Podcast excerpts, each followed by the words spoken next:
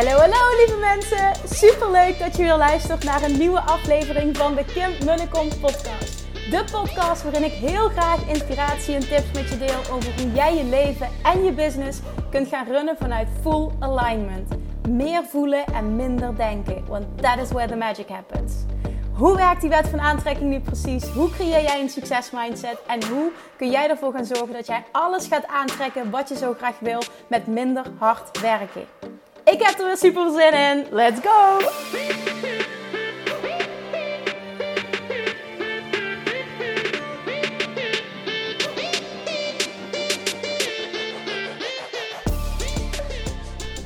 Hey, hey, hey, toppers!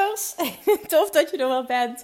Welkom weer een nieuwe aflevering van de Kim de Kom podcast. Ik, uh, ik, ik, ik, ik ben überhaupt blij dat ik, dat ik deze podcast kan opnemen. Want gisteren tijdens het klussen is mijn telefoon in het water gevallen. En het was zo'n mooi voorbeeld van Love Attraction. Want ik was uh, met een emmer water en, en behangaftrekmiddel heet het geloof ik. Of losweekmiddel, whatever. Werkte, werkte in ieder geval supergoed. Was ik um, behang aan het, aan het insoppen. En ik, ik had een legging aan, dus ik kon mijn telefoon nergens echt kwijt. En, en ik had hem voor in mijn broek. En ik sta op en ik zie die emmer en ik zie die telefoon in mijn, in mijn legging zo. En ik dacht, als die telefoon maar niet in het water valt zo meteen. En op het moment dat ik dat dacht, vloepte hij dus uit mijn broek. Dat ik opstond, trok ik uh, met de oortjes in, trok ik hem omhoog. En viel die zo vol in het water. Ik denk, oh my god. Dit is echt acuut wet van aantrekking. Ja, ik lach er nu om, maar het was natuurlijk helemaal geen fijn moment. Dus ik denk, holy shit, dus ik droog dat ding af. Ik ren naar beneden toe. Ik zeg, help. We hadden de broer van zijn vriend, die was aan het helpen uh, in het nieuwe huis, aan het klussen.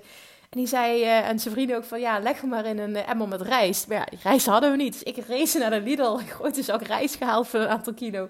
Die telefoon al 24 uur ingelegd. Ik heb hem net 5 minuten geleden aangezet. Alles lijkt het prima te doen. En ik kan weer een podcast opnemen. ik ben ook volgens mij, ik, ben, uh, ik heb geen video's kunnen maken voor Instagram, helemaal niks. Dit is aan de ene kant, het was heel bizar, hè? want aan de ene kant is het, heb je het gevoel van, ik wil van alles delen, ik kan niks. Uh, ik, natuurlijk, er waren ook wel andere manieren, we hebben daar ook nog geen wifi, dus ik, ik had gewoon even geen mogelijkheid. En daarnaast uh, voelde ik ook heel sterk van, wow, oké, ik ben dus een dag zeg maar onbereikbaar geweest. Een soort van, dat klopt niet helemaal, want ik, ik kon via mijn laptop natuurlijk wel nog op internet, maar ja, die gisteren overdag had ik die niet bij me.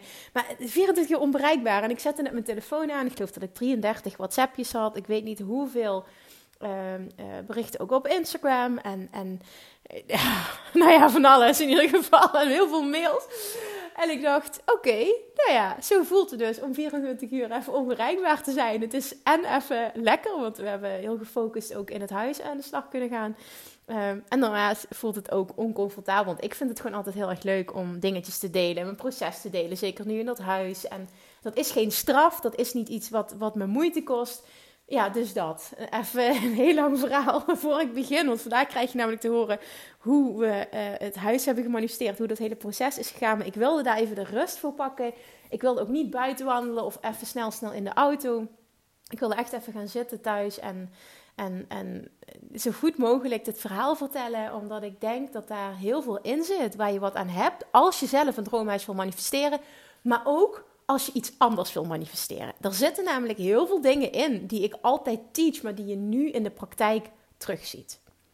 Oké, dus dat eventjes als context. Wat wel heel tof is als je dan eventjes afgesloten bent, is als ik dan s'avonds mijn, uh, mijn telefoon aanzet. Ik doe bijna alles op mijn telefoon trouwens. Je zult misschien denken van ja, Kim kan toch ook wat met je laptop. Dat klopt, maar mijn laptop is echt zo ondergeschikt aan mijn telefoon. Ik doe mijn mails beantwoorden uh, heel vaak op de telefoon. Ik doe DM's natuurlijk op telefoon, uh, maken op telefoon. Ik doe alles met mijn telefoon. En um, nou, omdat die dus helemaal even uitgeschakeld was, open ik mijn mail en ik dit is echt gewoon bizar. Die wachtlijsten van zowel Money Mindset Mastery, Love Attraction Mastery als Weight Loss Mastery, die groeit zo enorm. Er komen dagelijks zoveel aanmeldingen binnen. En nu ook, uh, ja, het is morgen al. Het is morgen al. Ah, ik ben morgen jarig. Jezus, het is gewoon de drukte ben er ook helemaal niet mee bezig. Op die manier in ieder geval. Wel met, oh, er komt een toffe verjaardagsactie aan, hè, want daar moet ik ook dingen voor voorbereiden. Maar met het feit dat ik eigenlijk jarig ben en dat ik dus weer een jaartje ouder word en dat dat een hele leuke dag is, daar ben ik nog niet mee bezig geweest. Maar bij deze, je laat me er even bij stilstaan, maar er komt een hele toffe verjaardagsactie aan van Money Mindset Master, die heb ik aangekondigd. Ik ga echt, echt, echt een hele toffe actie doen. Dus nogmaals, nu, het laatste moment, zet jezelf op die wachtlijst. Je ontvangt morgenochtend op mijn verjaardag als eerste het mailtje. Ja, in de ochtend gaat er een mailtje uit, zal niet heel vroeg zijn, denk ik ik, ik, ik pin me er niet op vast, maar um, ik denk dat de planning 9 uur gaat zijn. Maar heel vaak zit er ook wat vertraging op op het moment dat, uh, ja, dat. Dus, maar in ieder geval rond die tijd, morgenochtend, als je op de wachtlijst staat, ontvang je van mij een mail met een super tof verjaardagsaanbod voor Money Mindset Master. Dus als jij heel graag die training wil volgen, zet jezelf op die wachtlijst. Zorg dat je erbij bent, want ik zet hem echt maar heel kort open. Um, iets langer dan een Zeg ik dat goed? Ja, iets langer dan een dag, anderhalve dag. Uh, eh, 14 mei in de avond uh, sluiten de deuren ook alweer. Het is echt puur een verjaardagsactie. Verder geen grote lancering of iets. Uh, die komt er voorlopig niet meer aan voor Money Mindset Master. Die is in januari geweest. Dus mocht je nog mee willen doen, heb je toen gedacht van... Shit, was ik er al bij? Nu is je kans. Oké, dan gaan we nu beginnen met het hele verhaal over het huis. Ik merkt aan mijn stem, ik ben heel enthousiast. Omdat het... Ehm, en best wel een, ja, toch, het is een bijzonder verhaal. Ja, ik vind het een bijzonder verhaal. Ik hoop dat je mijn mening deelt als je dit, uh, als je dit hoort. Je weet, als je mij een beetje volgt en deze podcast ook al langer luistert, dat dit echt al een jarenproject is. Dat droomhuis aan het water. Waarom heeft het zo lang geduurd? Omdat vrienden en ik tot een paar maanden geleden heel erg uit elkaar lagen. Ehm, eh, waar we wilden wonen. Dat is voor ons echt niet het soort huis waar we naar op zoek waren, maar wel waar we wilden wonen. Zijn is, ehm, eh, denkt hij, uh, moet ik misschien zeggen, dacht hij, een enorm stadsmens. En ik hou heel erg, ehm, hij houdt ook van de natuur, maar hij houdt ook heel erg van faciliteiten. En ik hou heel erg van vrijheid. Het maakt me helemaal niks uit als ik afgelegen ergens woon, als ik maar in de natuur ben en vooral aan het water. En de combinatie tussen stad en in een stad zo'n plek vinden uh, in Limburg is er niet echt. Uh, in Maastricht heb je wel plekken aan het water, maar er komt dan ook nog eens de ijs van mij erbij. Ik weet het, ja, ja, veel ijzen. Maar ja, ik heb geleerd, je kan het allemaal hebben, dus daar ga je dan ook voor. Ah, dit hoort bij een manifesteerproces, dus sla deze vooral even op. Het is niet of-of, maar en-en. Je kan het allemaal hebben. Uh, soms is dat uh, wat langer zoeken, maar dan, dan heb je ook wat. Nou, in ieder geval, ik wilde dus heel graag ook dat de zon onderging um, aan het water, aan die kant. Dat, dat is iets, ik vind zonsondergang prachtig. Ik vind dat, dat, ja, dat, dat combinatie met dat water en, en die kleuren in het, ik vind dat gewoon zo ontzettend mooi. Als ik op vakantie ben, dan ja, is dat gewoon waar ik, ik weet niet hoe je dit gevoel omschrijft, maar een heel fijn, rustig, warm gevoel van krijg van binnen. Nou, misschien herken je het wel. En dat was gewoon iets, en dat is ook wat ik altijd gehad heb toen ik zelf in Roermond woonde. Voordat ik uh, heb gezegd van oké, is prima, ik kom voor jou naar Maastricht. Maar dan hebben we wel toen de afspraak gemaakt, we gaan vanaf dat moment op zoek naar een huis aan het water. En die deal stond, alleen dat bleek iets minder gemakkelijk te zijn dan... Um, um, ja, dan we oorspronkelijk hadden gedacht. Omdat gaandeweg kwam ik erachter, toen ik er langer woonde, ehm, dat ik, dat ik Maastricht niet echt als mijn thuis uh, voel. Het is fijn en ik, het is ook niet zo, ik kan overal aarden, daar heb ik nul moeite mee.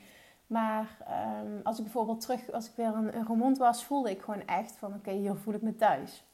En dat had ik in Maastricht niet. En we hebben een fantastische woning, een fantastisch huis, we hebben fantastische buren. Dat is het gewoon niet, maar het is gewoon het gevoel.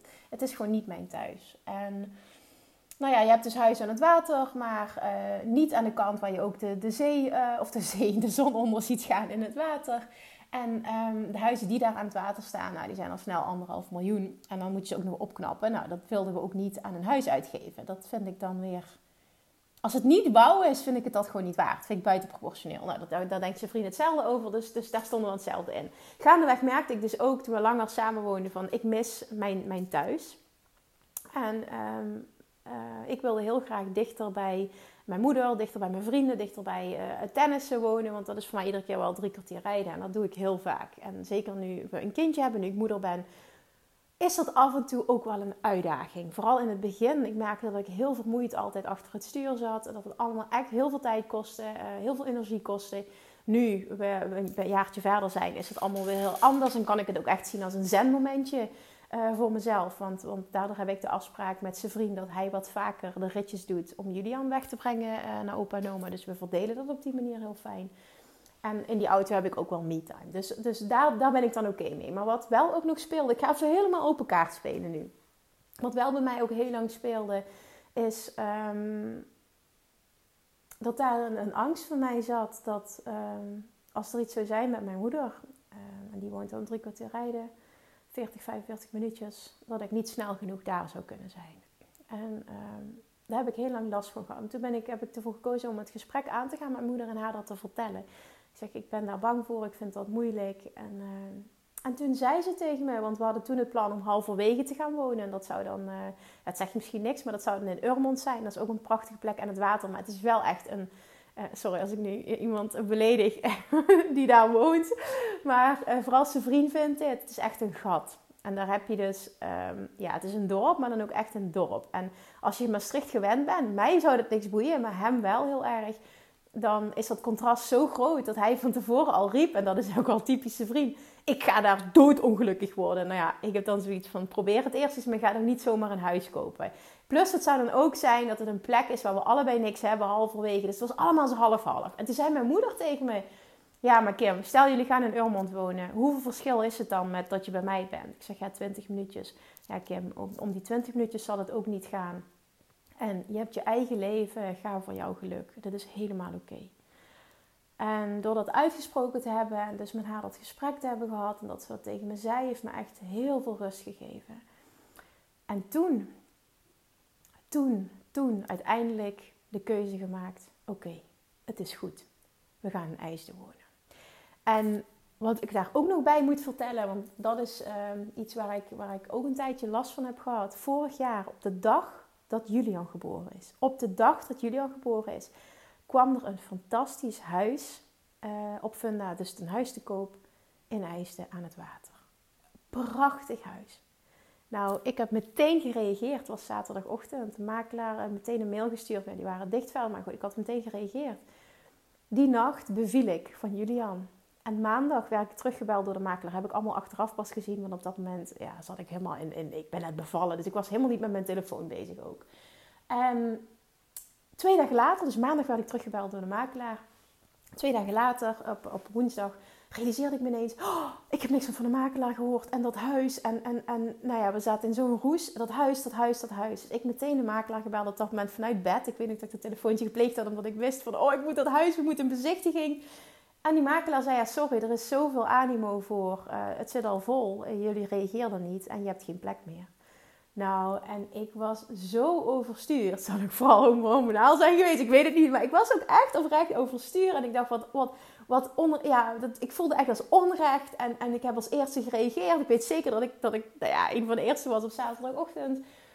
En toen ben ik allemaal dingen gaan proberen. Want dat is wel ook, die wil ik ook dat je meeneemt uit dit verhaal. Want dat is, dat is uh, typisch Kim. Ook typisch wel echt hoe je dingen voor elkaar krijgt.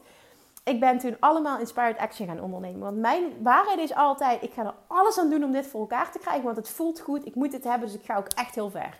Nou, vervolgens um, heb ik allemaal wegen bewandeld. Ik heb, ik heb die plat gebeld. Ik heb ze plat gemaild.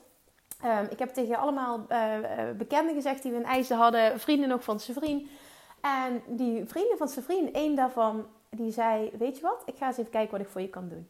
Een half uur later kreeg ik een mailtje van de makelaar. We hebben toch een manier gevonden om jullie ergens tussen te duwen. Je hebt uh, die dag kan het 30 minuutjes, maar dan moet het ook echt kunnen. We kunnen geen andere, uh, graag binnen een uur een reactie, want dan kunnen we het inplannen. En ik krijg die mail binnen en, en ik dacht echt, oh, dit is fantastisch. En had die, nou, nou goed, vrienden van zijn vrienden hadden in ieder geval echt heel goed werk geleverd. En we kwamen er uh, nog tussen, dus het was gelukt. Nou, toen hadden we die bezichtiging een week, na de, een week nadat Julian geboren is, anderhalve week. En we komen daar binnen en de zon scheen en je kijkt uit op het water. Nou, ik was in één klap verliefd. En zijn vriend ook.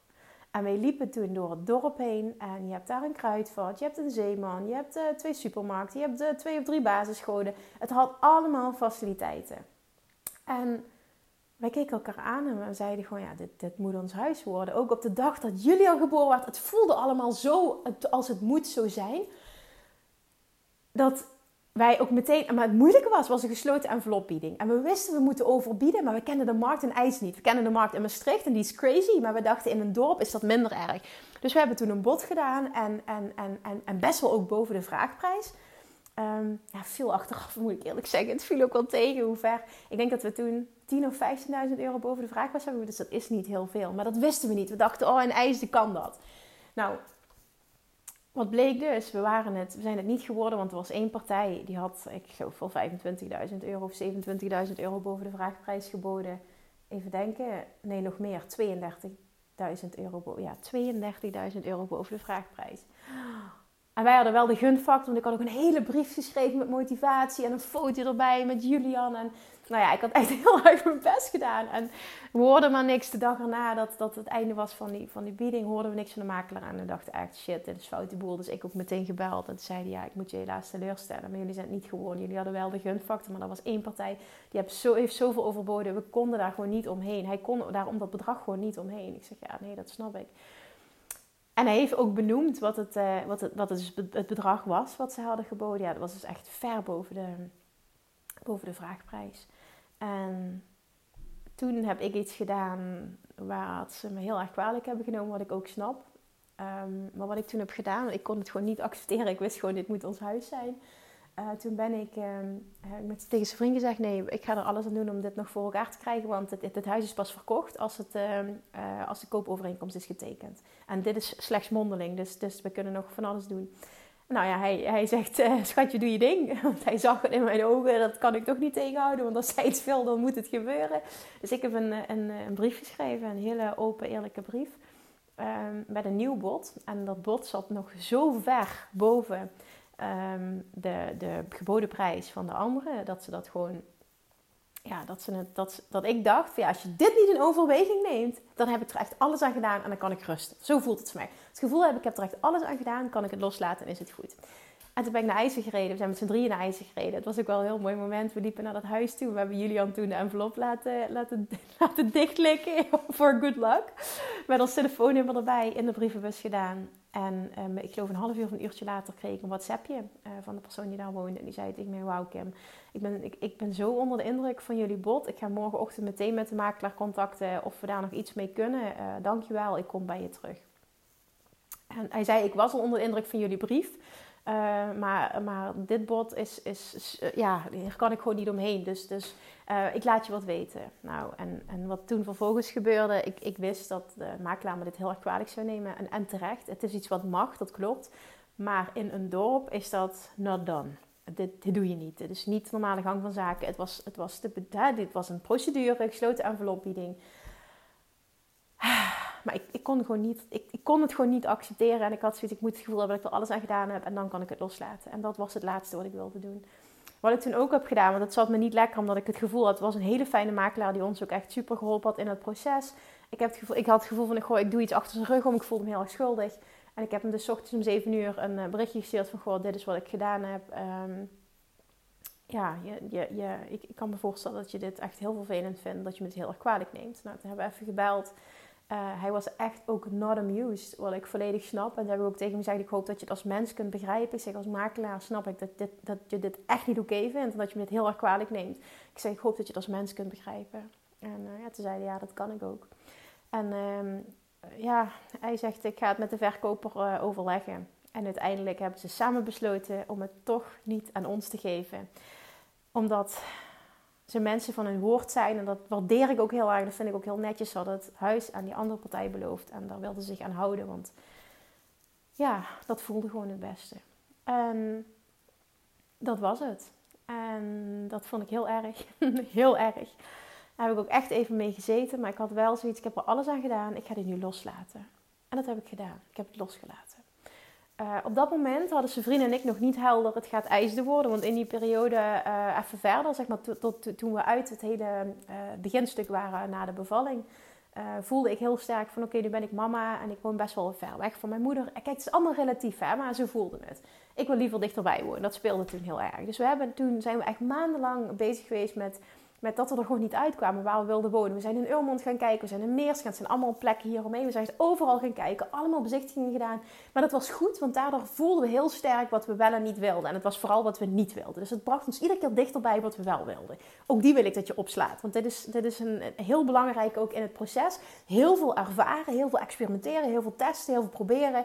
Om erachter steeds beter te weten wat het nu is, wat je precies wil. En toen Um, uiteindelijk in januari van 2021 hebben we de knoop doorgehakt. Dat was na de feestdagen dat ik tegen zijn vriend zei: Oké, het is goed. Ik laat het los dat ik dichter bij mijn moeder wil wonen. We gaan voor IJsden. En daar was hij ook heel blij mee, want dat was een plek waar hij uh, vond van nou, dat is wel een dorp, maar ik ben heel dicht bij de stad, het heel dicht bij Maastricht. Ik heb een, een kruidvat, het is geen boerengat, je hebt nog wel faciliteiten. Nou, dus we waren samen happy. Vervolgens was het tijd, we hadden aan verlangen, het was uitgezonden. Vervolgens was het heel erg tijd voor inspired action. Want eh, op het moment dat je iets wil manifesteren, is actie ook nodig. En toen uh, ben ik weer allemaal, daar gaan we weer, allemaal briefjes gaan maken ehm, eh, voor huizen die we interessant vonden in IJsden aan de Maas. En toen ben ik bij ongeveer 10 à 12, ik weet het niet meer precies, dat, dat, dat heb ik niet meer heel helder, maar 10 à 12 huizen heb ik een brief voor gemaakt.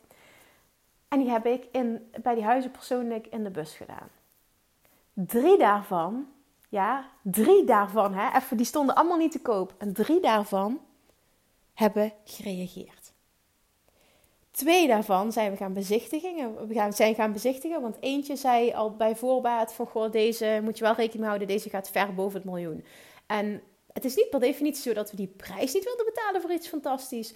Maar dat was niet wauw, zeg maar. Dus dan dachten we meteen al nee, weet je, dan willen we dan ook dingen aan doen en dat vinden we het niet waard. Dus die zijn we ook bijvoorbeeld al niet gaan bezichtigen. Andere twee wel, maar eentje was qua liggingen toch niet helemaal. En die andere, en dit hou je niet voor mogelijk, was dat huis wat we vorig jaar mis zijn gelopen. Die eigenaren, die reageerden op ons briefje. Dus wij hadden zoiets, wat? Dat zijn wel de laatste waar we het van verwacht hadden. Maar ik had een specifieke brief voor dat huis gemaakt. Uh, waarin ik ook in heb gezet van, goh, ik weet dat jullie pas een jaar wonen. Ik weet dat de kans niet heel is, maar ik wil het toch proberen. Allemaal gewoon echt open en eerlijk.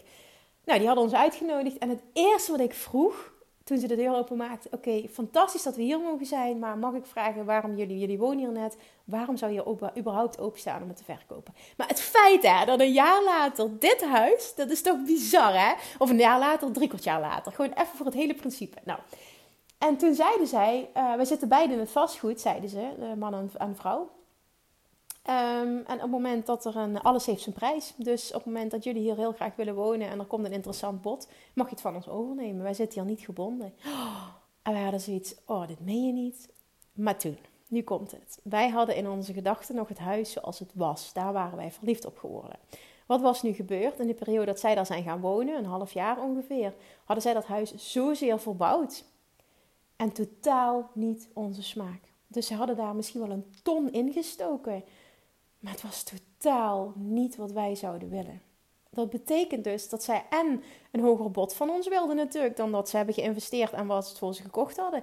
Plus, ze hebben, er komt bij ons nog dat die ton komt er ook nog eens bovenop voor alles wat zij gedaan hadden. En dat was dan weer, nou ja, we liepen daar weg. Het was heel moeilijk, want wij hadden daar, wij dachten echt van yes, dit is echt, het komt toch weer op ons pad, het komt gewoon helemaal terug. Maar voor ons gevoel en met alle respect, want iedereen heeft gewoon een andere smaak. Maar voor ons gevoel, we gingen daar de deur uit en wij voelden echt... Oh, wat hebben zij dit... dit ja, ik, ik maak het nu even heel uh, grof, maar zo is hoe we het voelden en hoe we het uitspraken. Wat hebben zij dit huis verkracht? Oh, wat jammer. Oh, wat jammer. En we gingen echt, echt helemaal teleurgesteld, liepen wij daar de deur uit. Want we konden daar nog van alles van maken, maar dan zou je daar... Dat zou ook wel zo disproportioneel zijn financieel. Dat, dat was het ons gewoon niet waard. Dus we waren, maar, maar, we wilden wel toch een bod doen. Want, want het was het huis, het, weet je, het was gewoon de locatie, het huis. Wij, wij, wij, weten wat voor een pareltje dat dit, dat dit is, nog steeds. Dus we hebben een bod gedaan. Nou, daar werd totaal niet serieus op gereageerd. Het was ook echt een beetje een vervelende situatie. Daar zal ik niet te veel over in detail gaan, maar goed. En toen, letterlijk één week later. En ik weet nog precies het moment. Het was 11 februari, donderdag 11 februari. Ik had een fotoshoot met Chiclo's. Uh, ik had geen bereik op de terugweg. Ik moest door België rijden. Ik weet niet meer precies wat het was. Maar ik weet nog dat ik om vijf uur thuis aankom of om zes uur.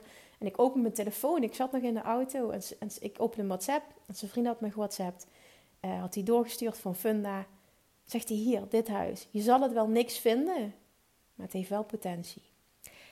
En dat was het huis wat wij nu hebben gekocht. En wat, was, wat, wat is dit nu? Dat huis ligt 100 meter verder van het huis wat wij dachten van dit is ons stroomhuis. Die wilden we hebben, wat ik al net vertelde. 100 meter verder. Maar waarom is dat huis ons nooit opgevallen? En waarom hadden we daar geen briefje in de bus gedaan? Omdat het en gedateerd is. En het ligt, er ligt een weg tussen. En, en, en ik had zoiets van, ja, dan heb je niet ultiem uitzicht en dit en dat en dat. Waren allemaal overtuigingen, dus het was niet meteen mijn voorkeur. Maar het grote verschil was dat ene huis waar we op geboden hadden, wat we zo graag wilden hebben, hè, waar ik het net over vertelde, was een heel groot huis. was voor mij 225 vierkante meter. Dat is echt huge. Maar was wel een rijtjeshuis. Met ook bijna geen tuin. Maar ja, wel de achtertuin weer. Dat kleine beetje wat er was op het water. En dan meteen de uitzicht met het grasveld. Dus het was, voor mij was het voldoende. Het was echt prachtig. Maar je hebt ook geen plek om de auto, geen garage. Weet je, allemaal niks. Want het was een rijtjeshuis. Met wel een groot rijtjeshuis. Hè? Ik bedoel, 225 vierkante meter is, is een huge house. Ehm, met ook nog, ja, nou, in ieder geval toffe potentie ook. Met een dakterras hadden het. En nou, ik vond het helemaal fantastisch. Met dit huis nu, 100 meter verder, is een groot vrijstaand huis. Met een grote kelder, een garage, drie stallen, wat mensen hebben paarden gehad. Oh, het is gewoon next level, zeg maar. Heel hoog, maar heel gedateerd, heel oud. En in eerste instantie zag ik de foto's. De foto's waren niet optimaal gemaakt ook. Weet je, had het band niet echt optimaal gepositioneerd. Dus ik, ik had niet zoiets van wauw. Maar ja, ik had wel zoiets. Wauw, ik wil sowieso gaan kijken. Um, moet ik sowieso, wil ik daar nog iets tofs over vertellen. Want dit is ook echt, echt, echt veel love attraction. Dus oké, bear with me. Ik bel die makelaar, ook weer acuut hè. Ik bel letterlijk acuut die makelaar op. S'avonds. En hij zegt van, oh super tof. Ja, ik ben nu even niet, uh, niet thuis. Ik bel je morgen terug om een afspraak te maken. Nou, ik belde terug. Op vrijdag was dat, belde die terug. Hebben een afspraak gemaakt voor de woensdag erop voor een bezichtiging. Toen heb ik nog gevraagd aan hem... Um, hoe gaat de procedure in elkaar? Is het, is het eh, een gesloten envelopbieding? Hè? Dus dat je allemaal op een bepaald moment een bieding moet doen en de hoogste bieder wint waarschijnlijk. Of is het echt, we doen een bod en op het moment dat het interessant is, komt er een tegenbod, bij je in onderhandeling. Ja, zegt hij dat laatste. En ik dacht, oké, dat is interessant, want dat betekent dat we er als de sodemieter bij moeten zijn als eerste. Want als wij een bod kunnen doen heel snel en er komt een tegenbod, zijn wij in onderhandeling en staat de rest even buiten spel. Dus ik had opgehangen op vrijdag en, en ik heb, toen was, werd het, ging het weekend, was het weekend, ik bespreek dat met zijn vriend. En ik dacht, nee maar dit is foute boel, wij moeten ze veel eerder komen dan woensdag. Dus ik bel maandagochtend, bel ik die makelaar weer terug. Volgens mij klopt het niet. Volgens mij hadden we voor vrijdag een afspraak. En is hij toen verzet naar woensdag. Ja, zo is het. Maandagochtend bel ik meteen om 9 uur die makelaar op. En ik zei van ja, mogen we alsjeblieft niet eerder komen, want we willen het zo graag. Dus ik wil ook echt als eerste een bod uitbrengen. En het heeft hij even wat geschoven. Uiteindelijk konden we als een van de eerste op woensdag dat huis gaan bezichtigen. En we komen daar aan. En je komt daar binnen en we hadden meteen zoiets, wow, dit is al veel toffer in het echt dan, uh, dan dat we hadden verwacht vanuit, uh, uh, vanuit de foto's. Toen was het ook nog eens zo dat daar een dame van 88 heel lang al woonde. Hele leuke vrouw die was thuis tijdens de bezichtiging. En dat huis bleek dus al in de familie te zijn vanaf begin. Het is niet helemaal duidelijk, zeg maar. Daar zijn ze het over oneens of het begin jaren 1900 is of begin 1920. Maar goed, het is in ieder geval een oud huis. En we komen in gesprek met die dame en ze vindt ons meteen leuk. We hebben met haar een fotoalbums gekeken, ook met bekeken van goh, hoe dat huis er vroeger uitzag. Ook echt prachtig hoe dat huis er vroeger uitzag trouwens. Maar dat is ook even wat anders. Maar we kwamen met haar in gesprek en zij heeft één zoon. En toen zei ze ons, hebben jullie, hebben jullie ook uh, kinderen? Ja, we hebben één zoontje. Och, wat leuk. En hoe oud is die? Ja, één. En, ja, ze, en uh, dat hebben we achteraf van de makelaar gehoord trouwens. Maar we merkten, er is echt een klik. Nou, wij waren super enthousiast over het huis. Vooral als je één verdieping hoger gaat. En dat zou dan mijn werkkamer worden. Echt waar. Je komt daar boven en je ziet, oh, dat uitzicht. Dat is echt magnifiek. En natuurlijk gaat daar de zon ook onder bij dat water. Nou, het is echt fantastisch. Boven heeft het ook nog tweede verdiepingen uh, groot. Maar dat zijn echt twee mini-raampjes. Daar zouden een heel grote dakkapel op willen. Maar we zagen vooral de potentie gewoon. Het is mega veel grond. Het, is, um, het huis is volgens mij 200 vierkante meter. Exclusief garage, exclusief kelder. Dus het is veel groter. Maar de grond die erbij zit, uh, is, het perceel zelf is 1200 vierkante meter. Maar we hebben ook nog een groot perceel aan de overkant van de weg. Ze hebben namelijk vroeger paarden gehad van 800 vierkante meter. Dus de totale grond is 2000 vierkante meter. Ja, dat is natuurlijk huge. Je hebt opbergruimte, je hebt een grote garage waar twee auto's in, in kwijt kunnen. Uh, we hebben zeg maar aan de overkant van de weg een heel groot stuk gras waar je van alles mee zou kunnen. Het is helaas geen bouwgrond. kunnen we proberen, maar ik denk niet dat de buren daar heel blij zijn. Maar gewoon überhaupt, Julian kan daar spelen. We hebben een mega tuin waar Julian zou kunnen spelen. Ja, het is gewoon ook voor kinderen echt fantastisch. Dus wij zagen echt de potentie. We zagen ook dat het oud was. Maar we hadden allebei zoiets, wauw, dit is wel next level ten opzichte van dat andere huis. Het is maar 100 meter verder. We moeten dit gewoon doen. En in deze markt weten we ook, iedereen biedt ver boven de vraagprijs. Nou, ik ga je even ook financieel even open kaart spelen. De vraagprijs was 650.000 euro. En rond, rond die doen hadden we altijd gehoopt, we kopen een huis van 5 à 6 ton en dat gaan we dan opknappen. Dat was voor ons ideaal. Dat, dat wilden we ook heel graag. Ik wilde het liefst een huis ook nieuw bouwen als er een tof stuk grond zou zijn. Of een, ja, een huis wat je zou kunnen moderniseren, waar je stof mee zou kunnen doen. Uh, ja, waar je toch je eigen draai aan zou kunnen geven. Nou, dat was dus de tweede. En 650.000 eh, euro. En toen hebben we contact gehad met een andere makelaar uh, die we goed kenden. Uh, ook even zijn analyse van het pand gegeven. Omdat we wisten, het is geen gesloten envelopbieding, hadden we wat ruimte. Dus we hebben de stoute schoenen aangetrokken. En we hebben dezelfde avond nog een bod uitgebracht van 620.000 euro. Daar kwam meteen de dag erna een tegenbod van 640.000 euro.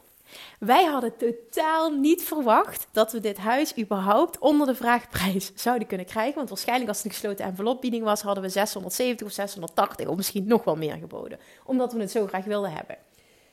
Maar 620, we kregen 640 terug. Gaven ze ook wel aan, uh, dat doen ze. Normaal gesproken zouden ze de vraagprijs willen hebben. Maar uh, die, die dame had dus gezegd uh, dat ze heel graag wilde dat hier een jong gezin kwam wonen. Wat hier ook hele lange tijd zou willen wonen. Dus die makelaar zegt, jullie hebben ook heel erg de gunfactor. Neem dat ook even mee. En wij waren dus in onderhandeling. Dus ik door het dolle heen. Zijn vriend had contact met de makelaar. Hij belde me heel blij op. Hij was aan het wandelen met een vriend. En die vriend had gezegd meteen doen. En ik hij zegt tegen me, ik zeg ja, we gaan het doen. Ga maar akkoord. Hij teruggebeld, we zijn akkoord gegaan. En wel onder voorbouw van de bouwtechnische keuring. Dus in principe hadden we een soort van dat huis gekocht. Maar we moesten nog een bouwtechnische keuring laten doen. Dus een paar dagen later was het volgens mij of een week. Ik weet niet meer precies wanneer. Ik denk een week of zo.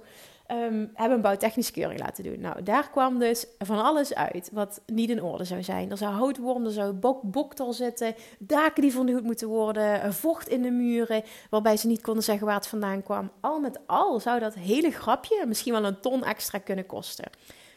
Dus wat gebeurde er? Vooral ook zijn vriend, die werd heel bang. En die had zoiets van... Um, ja, maar als wij dadelijk daar een ton alleen al in moeten stoppen, los van de, de cosmetische verandering die we willen gaan toevoegen, is het dan nog wel een verhouding? Dat was eigenlijk waar we op het punt kwamen. En niemand kon ons duidelijk aangeven wat de kosten zouden zijn, omdat het allemaal onduidelijk was. Want ook alles was tapijt en ze konden. Uh, nou, we hebben ook nog rentokeer laten komen. Uiteindelijk was het enkel houtworm en geen boktor. Nou, dat was te behandelen, dus dat was dan van de baan.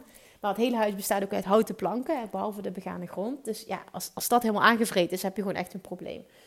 Daarnaast het vocht in de muur konden ze niet zeggen, komt van buiten, is het optrekkend vocht. Dat zou allemaal verschillende kostenplaatjes uh, inhouden.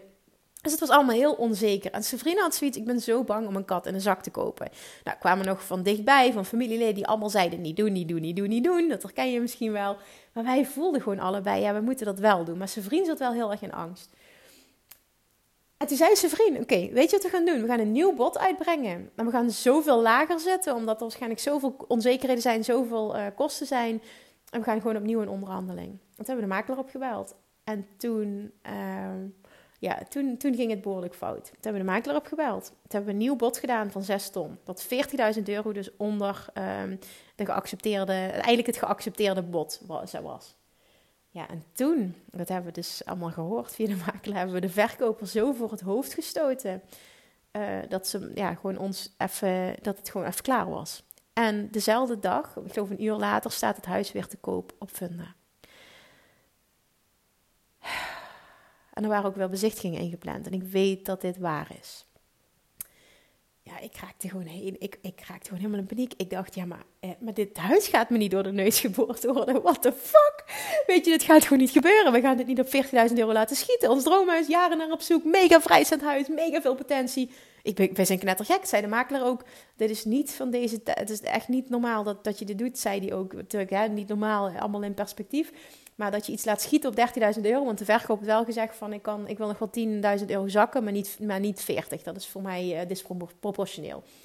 Dat je een huis wat je zo graag wil op 30.000 euro laat lopen, vind ik echt bizar, zei die makelaar ook. En ik, ik snapte dat. Ik voelde hetzelfde, maar zijn vriend wilde het niet. Ja, wij, wij hè, willen, willen toch samen dit huis kopen. Dus we zullen het met elkaar eens moeten zijn.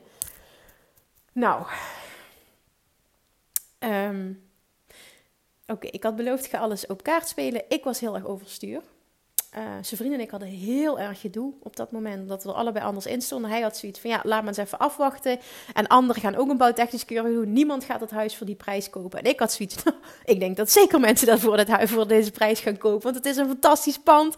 Zo vrijstaan op deze plek. En dan voor die prijs, ja, ik vond het gewoon ja, echt een koopje ook. Ik vond het gewoon fantastisch. En ja, ze ze vriend wat moeilijk met. reageert anders op stress. Ik, moet, ik moet wel dit eerlijk en, en, ook formuleren. We reageren anders op stress. Um, hij slaat dan dicht en kan dan geen beslissingen meer nemen. Um, en, en ik wil het juist altijd heel erg aangaan. Dus ik wil het gesprek aangaan. En hij zegt: ik, ik, wil, niet, ja, ik wil niet praten, ik, kan het, ik trek dit gewoon even niet. En uh, ik weet het niet. En, en dit gaat gewoon niet. Ik heb te veel stress. Dus wat gebeurt er vervolgens? We hebben echt heel erg gedoe. Het was ook echt even heel vervelend. Heel vervelend. En toen komt hij om half acht avonds naar mij toe en zegt: Ik ga naar bed, ik trek het niet meer. Ik zeg: Maar je kunt niet naar bed gaan nu, we moeten een beslissing nemen, want ik wil die makelaar gaan bellen.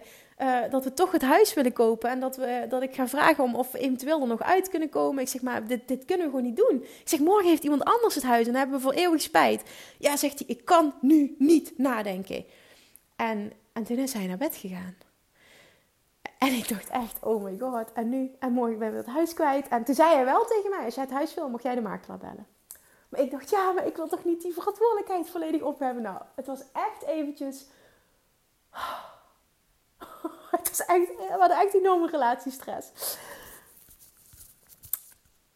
Uiteindelijk heb ik s'avonds om half negen die makelaar opgebeld en de situatie uitgelegd. En toen heb ik gezegd: Ik zeg, alsjeblieft, wil je de verkoper contacteren vanavond, morgen? We willen dit huis zo graag. Ik zeg, maar zijn vriend heeft bepaalde angsten, wat ik kan begrijpen. Ja, maar dat huis is perfect in orde. Ik zeg, ja, maar dat weten we pas als we het echt gaan strippen en dan hebben we het al gekocht. Ik zeg dus, ik begrijp zijn vriend ook wel. Ik, zeker begreep ik het ook. Maar ik, ik, ik, ik denk wat anders over geld. Daar zit vooral het, het, het, het grote verschil tussen ons. Ik zeg, zou je alsjeblieft de verkoper nog wat omlaag kunnen krijgen? Als het 620 wordt, dan weet ik zeker dat ik zijn vriend mee kan krijgen. En dan hebben we het. En dan, dan is het gewoon. Ik zeg, alsjeblieft zou je het willen proberen. Ja, zegt hij, 630 lukt nog. 620 heb ik een hard hoofd. Ik denk niet dat het lukt. Dus ik wil je alvast voorbereiden om teleurstelling. Ik zei, oké, maar alsjeblieft probeer het. Want we willen het huis echt heel graag hebben. Oké, is goed, zegt hij. Ik laat je zo snel mogelijk wat weten. De dag later belde hij.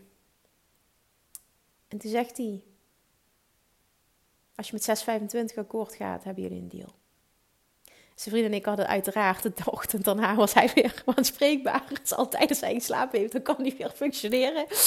Oh, en toen, toen, ja, toen zag hij ook in van ja, weet je, we moeten dit gewoon doen. En, en ja, zijn hele perspectief was veranderd.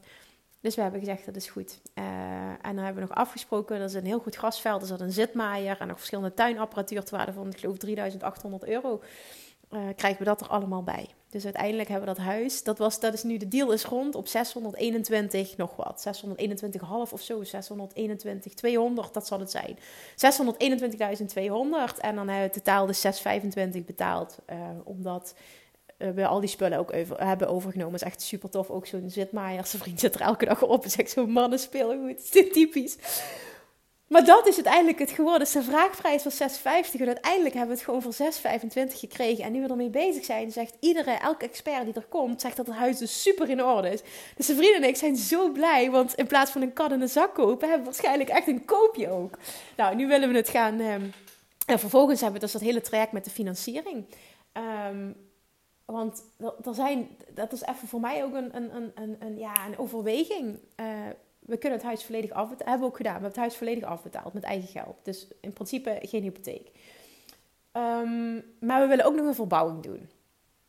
En um, nou, zijn vriend moet dit huis nog verkopen. Dit huis waar nu zit is van hem. Dat moet hij nog verkopen. Dus hij heeft wel tijdelijk een overbruggingshypotheek. Um, maar, maar dat was even een overweging. Omdat ik ook, nu ik zoveel geleerd heb, ook over vastgoed, heel erg, ah, dat heb je van mij ook meegekregen. Ik wil ook veel meer gaan doen met investeren. Oh, en toen hebben zijn vrienden en ik gewoon heel veel gesprekken gehad. Uiteindelijk ervoor gekozen. Um, um, ja, hè, hebben wij ervoor gekozen of dat nu slim is of niet. Daar wil ik me even niet over uitlaten, want ieder persoon is anders. En wij hebben gewoon gezamenlijk die keuze gemaakt we kiezen ervoor om schuldenvrij te zijn, dus om het huis volledig af te betalen. En toen zei hij, want zijn vriend heeft die behoefte aan investeren niet. Als jij wil investeren, dan kun je dat ook vervolgens daarna doen. Toen dacht ik, ja, daar heeft hij ook een punt. Plus, ik had al heel lang behoorlijk wat spaargeld op de bank. Nou, ik ben zelfs al uh, flink aan het betalen voor mijn spaargeld. Dus ik was ook blij gewoon dat ik mijn huis eindelijk, of mijn geld er eindelijk ergens in kon stoppen. Want al die tijd heb ik, want ja, wij leven best wel uh, simpel. Dat, dat, dat, doen we met liefde, want dat is ja, hoe wij zijn. Maar het maakt dus ook dat we echt gruwelijk veel gespaard hebben. Waardoor we dus dit huis zo hebben kunnen afbetalen. En ja, wij zijn, dat vind ik dus echt, maar daar kan iemand anders een andere mening over hebben. Als ik dat vergelijk met anderen en als ik zie, dan denk ik echt, wij zijn echt zo gruwelijk. Het klinkt arrogant, maar ik bedoel dat heel positief wij zijn heel, ja, echt gruwelijk goed met geld. En ehm, hoe we het uitgeven, waar we het aan uitgeven, hoe we dingen benaderen, hoe we dingen uitzoeken. Ja, dat heeft dus gemaakt. En ik vind dat best wel bizar. Dat ik bijvoorbeeld op mijn 35 dat heeft natuurlijk ook te maken met een groei in inkomsten, hè? absoluut. Maar het vervolgens ook, wat doe je met het geld? Dat, wij, dat ik nu kan zeggen, onder mijn 35 heb ik gewoon een huis volledig afbetaald. Ik vind dat best wel bizar. En er is ook nog verbouwingskapitaal over. Dus ja, ik, ik vind dat echt gewoon tof. En ik weet gewoon, hè, dat bedrijf groeit alleen maar. Dus als ik een investeringspand wil, of ik wil uh, verder uh, qua beleggen, cryptocurrency, whatever, kan ik dat ook. Dus het is en-en. Ook hier, dat voelt weer super goed. Het is en-en. En het is ook gewoon heerlijk om schuldenvrij te zijn of zo. Dat is gewoon lekker ook. Nou, ik weet het, er zijn heel veel mensen die er anders over denken. Ook experts in, in belegging en zo. Maar toch, voor ons voelt het gewoon heel fijn. Dus ik, ik sta ook echt helemaal achter die keuze. Dus dat is uh, hoe we het financieel geregeld hebben. Um, wat ik net nog wilde vertellen trouwens, want die wil ik ook echt nog even delen. Want uh, dit is, dat, dat hele financiële stuk heeft trouwens ook uh, ja, dat hele goed zijn met geld. En hoe denk je over geld? Waar geef je het dan uit? Is voor iedereen persoonlijk, absoluut hè. Maar die shift in money mindset die ik heb gemaakt en hoe goed ik ben geworden in geld aantrekken, maar vervolgens ook ehm, het, het, behouden. Wat doe je met geld? Waar geef je het aan uit? Hoe maak je keuzes? Um, zodat je even goed een super tof leven hebt, maar gewoon ook fucking veel geld op je bankrekening kunt hebben staan. Waardoor je dus eigenlijk de luxe hebt om alles te doen wat je wil. Nou, wij hadden beide de, dezelfde visie van ehm, we zetten zoveel mogelijk aan de kant, want wij willen ons droomhuis kopen. En als we dan, al is het een pand van een miljoen, zeg maar, bewijs, hè, dan, dan kunnen we dat gewoon kopen. En dat, dat wilden we gewoon. Dat was gewoon onze droom. Nou, dat is veel sneller gegaan dan we hadden gedacht. Dus dat is echt top. Wat, zo, wat bijzonder is ook toen wij begin januari, want dat wilde ik net nog vertellen, dat heb ik, eh, dat heb ik eruit gelaten, maar dat is ook echt wet van aantrekking. Toen wij uh, besluit hadden gemaakt begin januari, we gaan vereisen. Dit, dit gaat eisen worden.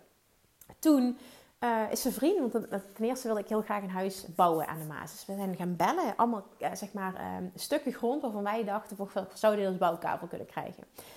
En een van die stukken grond, er waren er geloof ik drie die we gevraagd hebben, nagevraagd hebben. Een van die stukken grond is nu die plek die ik net benoemde aan de overkant van de weg. 800 vierkante meter um, is dat. Uh, dat, is een, dat is een wei, zeg maar, waar vaker uh, dieren grazen ook. Daar hebben wij voor gebeld, want dat perceel zouden wij willen kopen en daar een huis op willen bouwen. En we hebben toen de gemeente gebeld en die zeiden van ja, uh, dat, is, uh, dat is die en die. En, en geen naam genoemd hoor, maar alleen van een persoon uit.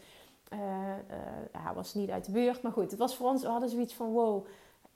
We, snapten het niet helemaal oké. Okay, toen op dat moment, we hadden wel zoiets van oké, dat was ook inspired action. We willen dat stuk grond, we willen dat hebben. We bellen daarvoor. En ik denk anderhalve maand later was dat ongeveer, hebben wij nu dat huis. Of anderhalve maand later kwam dat erop, of een maand later, ongeveer die periode, hebben we dat huis met die stuk grond erbij. Dat, dat, dat die stuk grond waar wij voor gebeld hebben, die hebben we nu gewoon. Ja, ik weet het niet en je kan er van alles van zeggen. En het is, ik kan zeggen, het is toeval. Ik zie dat niet zo. Dit is echt, echt love attraction. Verwachten, verlangen, verwachten, inspired action, onthechten. Want ook in dat hele manifestatieproces, in het hele traject van dat huis, uh, ik wilde het heel graag. Maar ik ben ook al die tijd wel onthecht geweest. En dat had ik geleerd ook naar aanleiding van dat vorige huis. Dat ik zoiets, dacht van, zoiets had van nee. En als dit het niet is, komt er nog iets beters voorbij. Ik ga er alles aan doen om het te krijgen. Maar als het het niet is, komt er nog iets beters voorbij. Dus daar was volledige onthechting. Daarnaast inspired action, want ik wilde het heel graag. Hè? Verlangen, verwachting. Ik verwachtte ook van, nou, dit is gewoon mogelijk. Als het voor ons uh, moet zijn, hè? Dan, dan gaan we dit gewoon krijgen. Vervolgens inspired action. Ja, ik ga dan echt all in. Dus als ik, wil, als ik iets wil, dan ben ik een pitbull en dan duik ik er volop en doe ik er alles aan om het te krijgen. Dus ook uh, de makelaar plat bellen en dingen doen die ze liever niet hebben. En vervolgens volledige onthechting van vertrouwen uh, dat, dat, jij, dat, je die, dat je ook een prijs onder de vraagprijs kan bieden in deze situatie hè, van ons. Um, en dat het niet meteen hoeft te zijn van je, je betaalt 6,70 of 6,80. Nee, we gaan voor 6,20. We gaan eens kijken wat er gebeurt. Maar we waren wel als eerste. En op die manier hebben we dus precies gekregen, want uiteindelijk hebben we betaald 6,21, 200. Nou, in eerste instantie wilden we hem voor 6,20. Ik wil niet veel zeggen, maar het zit toch aardig dicht uh, in de buurt. Dus hoe dit, hoe dit hele proces nu verloopt is... Ja, ik, ik vind het te mooi om waar te zijn. Nu zijn we daaraan bezig en dan krijgen we dus ook nog eens te horen dat het huis in zo'n goede staat is. Het is alleen super gedateerd. En wat we willen gaan doen, vooral twee grote dingen. We willen het natuurlijk helemaal gaan uh, moderniseren van binnen. In die zin dat we het andere kleuren willen geven en zo. En, en ja, heel veel schilderen, wat extra stukwerken, tegeltjes weg, nieuwe badkamer. Maar de grote dingen, we willen een hele vette aanbouw maken um, en de, in de woonkamer. Want er is nu echt maar alleen woonkamer en keuken is echt helemaal achterin. We willen een hele toffe, moderne uitbouw maken um, richting het water. Met uh, keuken in. En dan vervolgens voor en achter twee grote dakkapellen met helemaal open. Waardoor je ook fantastisch uitzicht hebt nog. Dus dat zijn de grote dingen. Nu zijn we natuurlijk bezig met architecten en aannemers en allemaal contacten. Super veel geregeld. Hè? Dat, dat, dat, dat absoluut. Het is ook best wel uitdagend op dit moment. Hadden we het vanochtend nog over dat zijn vriend zei van wow, er komt echt veel op ons af met dit huis verkopen. Allemaal gesprekken met allemaal partijen. Je hebt ook nog een zoontje wat je, wat je, waar je moeder voor wil zijn en die je moet opvoeden. Dus het is, en dan komt werk en de lancering en alles. En zijn vriend heeft het behoorlijk druk op zijn werk. Dus het is echt wel even even wat op je bordje heiden. Dat merken we ook wel. Maar dan, dan blijf ik nog steeds. Het is een vrijwillige keuze. Het is een luxe probleem. Wij wilden dit. We zijn super blij. Iedere keer als we daar komen. Vanochtend eh, ben ik weer de hele ochtend daar geweest. Zijn we aan het werken. Het is gewoon. Je komt daar en je, en je bent gewoon thuis. Die vibe die daar hangt in dat huis. We zijn zo happy daar. We laten dit ook gewoon een proces zijn, die hele verbouwing. Al duurt een hele tijd, het maakt niet uit. Wat we zelf kunnen doen, dat gaan we nu doen. Maar we willen vooral ook genieten van dit proces. Dus we zijn zoveel jaar later. Ik heb er zo vaak over gepraat. En ik heb nu iets dat mooier is dan wat ik eerst dacht dat ik wilde hebben. En wat ook nog echt bizar is. Dat ik gewoon, nou, het is niet bizar, het is Love Attraction. Ik heb op Pinterest allemaal foto's gepind van het soort uitzicht dat ik wilde hebben. En dat waren foto's van het buitenland aan een meer. Um, met van die, van die oude bootjes, zeg maar. Die lagen dan aan de rand van het water of in het gras. Maar dat was dan onderdeel van het landschap als het ware. Nou, ik wist niet, die had ik gepint onder andere. Dat staat op mijn Pinterest-bord van Droomhuis aan het water. Ik wist niet dat dat bestond in Nederland. Maar vanuit mijn werkkamer kijk je uit op twee bootjes die daar op die manier in het gras liggen. Die onderdeel uitmaken van het landschap. En het precies dat wat ik op mijn vision board had staan. Ik weet het niet, maar kan jij uit ervaring zeggen this shit works. Ik ben namelijk al die tijd toen wij helder hadden van oké, dit gaat het worden, dit is de plek, dit is waar we naartoe willen. Ik ga inspired action ondernemen. Ben ik, ik heb helemaal Pinterest, ik heb van alles, van de badkamer, van het interieur, van de keuken, van de aanbouw, van de dakkapellen, van het dakterras, van de tuin, van, van de woonkamer, van, van het uitzicht. Ik heb van alles borden gemaakt. Ik heb zoveel pins. Ik heb van alles, alles, alles. En elke avond voor ik ging slapen was dit wat ik deed. Elke avond opnieuw foto's, foto's in het gevoel stappen, foto's in het gevoel stappen. En nu krijg je gewoon letterlijk, letterlijk wat je gepint hebt. Ik ga nu ook letterlijk gewoon maken wat ik voor me zie. Het is en een huis voor een prijs waarvoor we het wilden kopen. We gaan het zelf opknappen. Het is vrijstaand, huge grond. Op een plek met, met heuvels waar je op uitkijkt. De zon gaat achter in het water. Ah, dit hou je niet voor mogelijk. En dan ook nog die bootjes. En dan is het ook nog dat stuk grond aan de overkant van de weg. Dat we eigenlijk als bouwgrond wilden proberen te krijgen. Dat dat nu van ons is. Ah, ik weet het niet. Ik weet het niet. Ik weet ook niet wat jij hier voor jezelf uithaalt. Maar dit gaat niet. Kijk, ik vertel mijn reis uh, naar het manifesteren van de droomhuis. En al die tijd hè, wist ik gewoon: het gaat gebeuren. Het gaat gebeuren. Er is 0,0 twijfel geweest. Ik had niet het afdwingen van de tijd, want ik wist het gaat komen. Dat is ook wel die volledige onthechting. Dus wat mag je hieruit meenemen? Heel veel. En dat heb ik ook vaker benadrukt toen ik het aan het vertellen was. Maar het is echt die stappen. Verlangen. Heel duidelijk weten wat je wel wil. En door te experimenteren, door dingen uit te gaan zoeken, door te gaan proberen, kom je erachter. En ik wil dat je hierover nadenkt. Het gaat niet alleen over het droomhuis, maar het gaat over manifesteren in de breedste zin van het woord. Dit gaat over alles. Dus het stukje um, verlangen, het stukje verwachten. Ik verwachtte 100% dat het zou komen. Het stukje inspired action die is heel belangrijk. Dat we bijvoorbeeld briefjes in de bus gingen doen, dat ik aan het pinnen was, dat ik echt een makelaarsplat belde. Weet je, dat continu inspired action, inspired action, inspired action. Heel tijd in de richting bewegen van je verlangen. En nummer vier is volledige onthechting. Wel actie ondernemen, wel willen, wel bezig zijn, wel bewegen, maar ook volledig oké zijn met elke uitkomst. En dan ben je onthecht, dan doe je het niet vanuit tekort en dan moet het lukken. En als het niet lukt, is dit niet voor jou, dan komt er nog iets beters. Of dat nu een baan is, of een lancering, of een huis, of een partner, of whatever. Er komt iets toffers, iets wat nog beter bij je past, iets wat nog meer wauw is. Want hoezeer ik een jaar geleden dacht dat dat ene huis je van het is, het ultieme. Nu zijn we een jaar verder. En als ik nu kijk, ben ik dankbaar dat dat het niet is geworden. Want er wachtte iets veel mooiers op ons. En wij hadden die reis nodig ja, experimenteren. Dat ik wist, oké, ik ben blij dat het dit toch niet is geworden. Ik wil toch dichterbij wonen. Dat gesprek met mijn moeder. Dat uitproberen op verschillende plekken. We hebben die reis nodig gehad. Dat kan ik nu echt 100% beamen. Om 100% te voelen, dit is wat we willen. En dit is nu zo sterk dat het moest komen. En heel snel, nadat we die Inspired Action gingen ondernemen. Want het was begin januari of halverwege januari. 11 februari kwam dit huis. Dit is hoe het werkt. En vervolgens ook al die tijd, want dat is natuurlijk ook die shift in money mindset en dat stuk helemaal, al die tijd met z'n tweeën bezig geweest met dat huis. Een gezamenlijk doel, dat is ook wat ik, eh, dat komt terug in, ik weet niet precies, twee module drie of zo van Money Mindset Master 4. Ik weet het niet precies welke dat die zit, maar dat stukje gezamenlijke doel en hoe je uh, met je partner kan werken aan money mindset, hoe je op één level kan komen en die stappen allemaal, allemaal met zijn vrienden lopen, dat zijn zo'n belangrijke dingen waardoor je aligned wordt, ook met je partner, aligned met je doel, aligned met je gezamenlijke droom. En daardoor uh, snapten wij elkaar ook op het gebied van geld. Want heel vaak heb jij namelijk, als je nu luistert, hè, heb jij een andere betekenis. Geld heeft voor jou een andere betekenis dan bijvoorbeeld geld voor je partner heeft. En daarover praten en dat van elkaar snappen en dan anders op elkaar gaan reageren, anders met elkaar omgaan, anders afspraken maken, gaat een huge game changer zijn.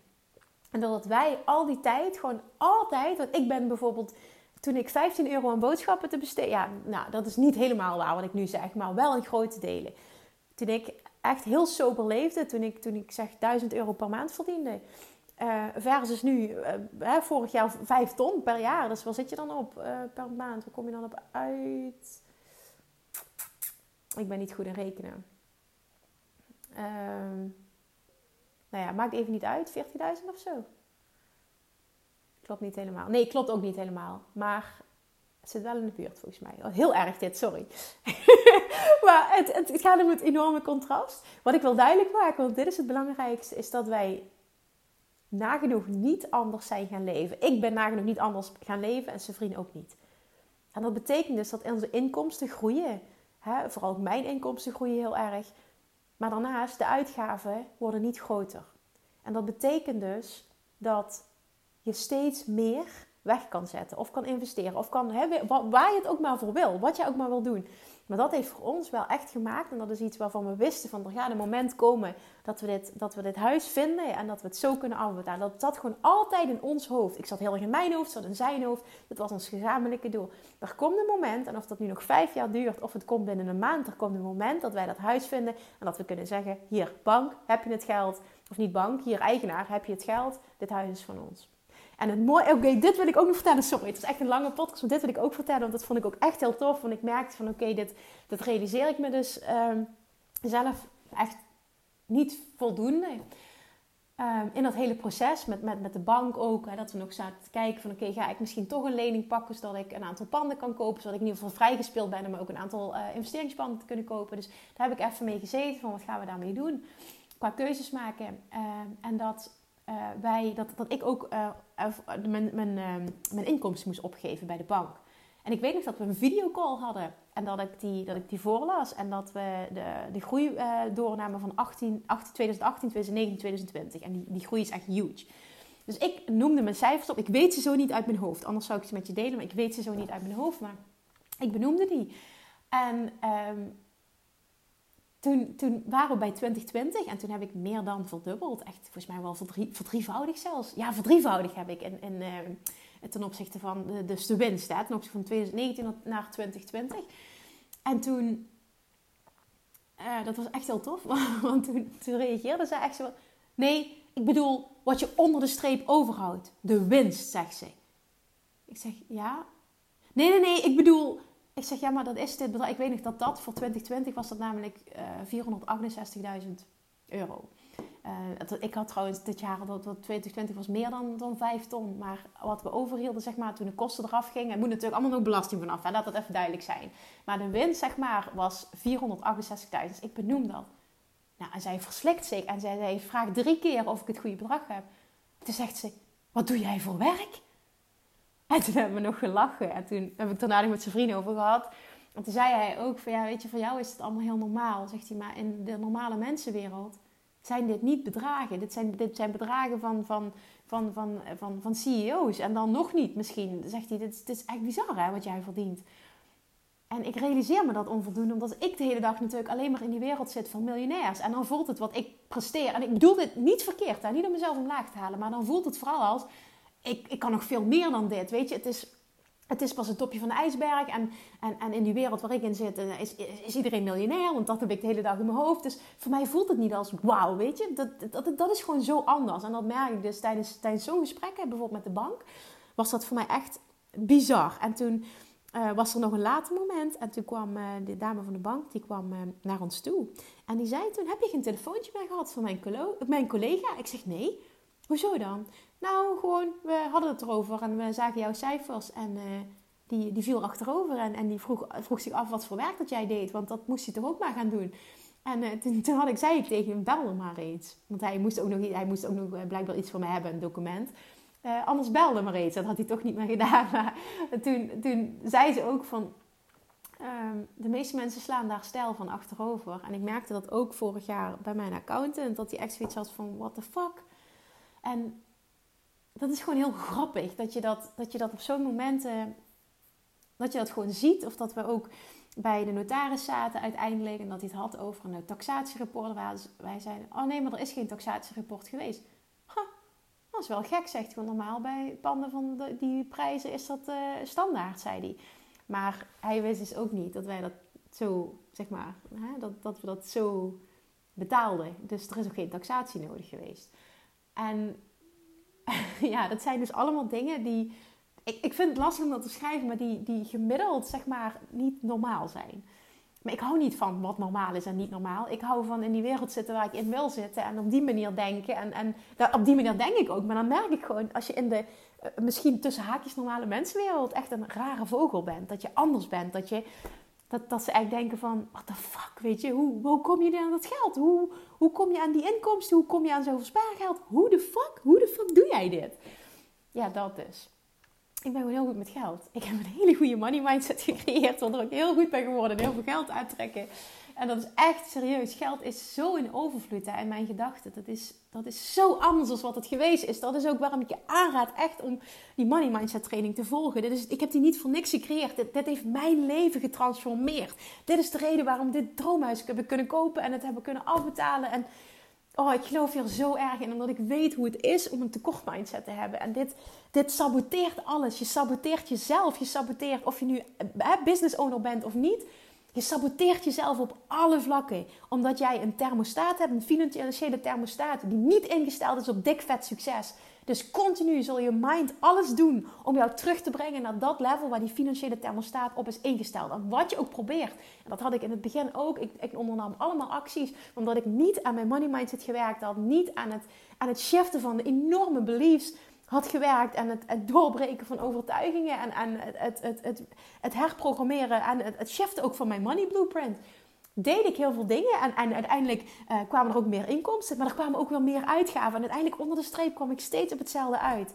En dat is dat stukje uh, money blueprint. De, de, hoe noem je dat? De, de financiële thermostaat. Die stond ingesteld bij mij altijd op een jaarinkomen van 15.000 euro. En daar ging ik continu naar terug, tot ik tot erheen brak. En toen was het 75, 100, uh, 200, um, uh, 2, 2, of 200 of 250. En vervolgens uh, vijf, meer dan 5 ton. Nou, ik hoop hem dit jaar weer flink te doorbreken. En, en hè, ik, ik voel echt van ja, my mind is the limit. Ze voelt het echt. Maar dat verschil in hoe ik me voel met betrekking tot geld. Het tekort versus nu de overvloed is zo, zo, zo ontzettend bizar. En dat gun ik jou zo ontzettend. En vandaar ook dat ik op mijn verjaardag gekozen heb voor Money Mindset Mastery. Waarom? Omdat ik weet dat je daar zoveel winst mee gaat behalen. Niet alleen letterlijk, hè? Ja, wel ook ja, letterlijk, financieel. Enorm, enorme shifts gaat maken in het aantrekken van geld. Ik ga je ook leren hoe je goed wordt met geld. Maar vervolgens ook hoe jij je voelt omtrent geld. Hoe, wat geld voor jou betekent, hoe je je voelt, hoe je die overvloed echt letterlijk het gevoel, want dit zit hem echt op gevoel. Hoe je die op zo'n diep level kunt shiften dat jij ook, ook een magneet wordt voor geld. Wat ik kan, kun jij ook. En, en ik weet het, hè, ik ben ook nog maar een mini-mini persoontje. En, en, en, en, er bestaan nog heel veel miljoenen. En er staan nog honderdduizenden mensen en misschien wel miljoenen mensen. Nog veel meer die dat nog veel beter doen. Nou, beter is niet het goede woord, maar die nog een level hoger zijn. Maar laat mij je meenemen. Laat mij je meenemen naar een next level. Het bestaat. En als ik dit kan, kun jij dit ook. En ik zie dat ik bizar lang gepraat heb. En oh, sorry, ik wist gewoon, ik wil er de tijd voor nemen. Als je tot het einde geluisterd hebt, echt dankjewel. Ik kan me het bijna niet voorstellen. Laat het me vooral ook weten als je tot het einde geluisterd hebt. Zou ik wel heel tof vinden om terug te horen. Ik, ik ga hem nu ook afsluiten, maar ik, ik wil deze, deze dingen nog samenvatten. En als je niet ze uh, duidelijk eruit haalt, alsjeblieft luister hem dan nog een keer. Want dit geldt niet alleen voor het huis, maar voor alles wat je wil manifesteren letterlijk de voorbeelden. Heel duidelijk verlangen hebben door heel veel te experimenteren. Heel duidelijk weten wat, je, wat we willen. Vervolgens twee is verwachten. 100% verwachten dat wat jij wil bestaat en van jou is weggelegd. Vervolgens drie, enorme, massive inspired action ondernemen. Nou, die hoor je en zie je uh, gelukkig hopelijk ook terug in mijn hele verhaal. En dan vier, volledige onthechting. Oké zijn met elke uitkomst. Wetende, als dit het niet wordt, komt er nog iets veel beters op mijn pad. En daar is dit ook echt een extreem voorbeeld van. Oké, ik ga hem afsluiten. Ik wil je mega bedanken voor het luisteren. Uh, nog een keer herhaling, want het is de laatste kans vandaag. Echt morgen is die verjaardagsactie. Zet jezelf op de wachtlijst. Zorg dat je erbij bent. Profiteer van die dikke deal. Echt, stel jezelf open voor het shiften van die money mindset. Want, oh my god, wat, wat, wat gaat je wereld er anders uitzien op alle vlakken. Als je dit transformeert. Dankjewel voor het luisteren. Uh, laat me alsjeblieft weten of deze waardevol was. Uh, laat een, ik zou het ook heel tof vinden als je een review achterlaat op iTunes. Um, dat heb ik al heel lang niet meer gevraagd, maar dat zou ik echt heel tof vinden, want daardoor groeit de podcast ook heel erg. En deel hem vooral ook als je hem waardevol vond. En uh, ja, laat me know wat je ervan vond. Ik, ik wil je echt bedanken als je tot het einde hebt geluisterd. Ik kan me bijna niet voorstellen, dus daarom ben ik heel benieuwd wie dat heeft gedaan. Laat me dat vooral weten. Ik spreek je morgen weer op mijn verjaardag. Doei! Lievertjes, dankjewel weer voor het luisteren. Nou, mocht je deze aflevering interessant hebben gevonden, dan alsjeblieft maak even een screenshot en tag me op Instagram of in je stories of gewoon in je feed. Daarmee inspireer je anderen en ik vind het zo ontzettend leuk om te zien wie er luistert. En nog één dingetje voor alle gratis content die ik aanbied. Zou je alsjeblieft één dingetje terug willen doen? En dat is ga naar iTunes, zoek de podcast op, scroll even naar beneden en laat een korte review achter. Hoeveel meer reviews namelijk, hoeveel te beter de podcast gevonden wordt in iTunes en hoeveel meer mensen ik kan bereiken met mijn boodschap. Super, super dankjewel alvast en tot de volgende keer!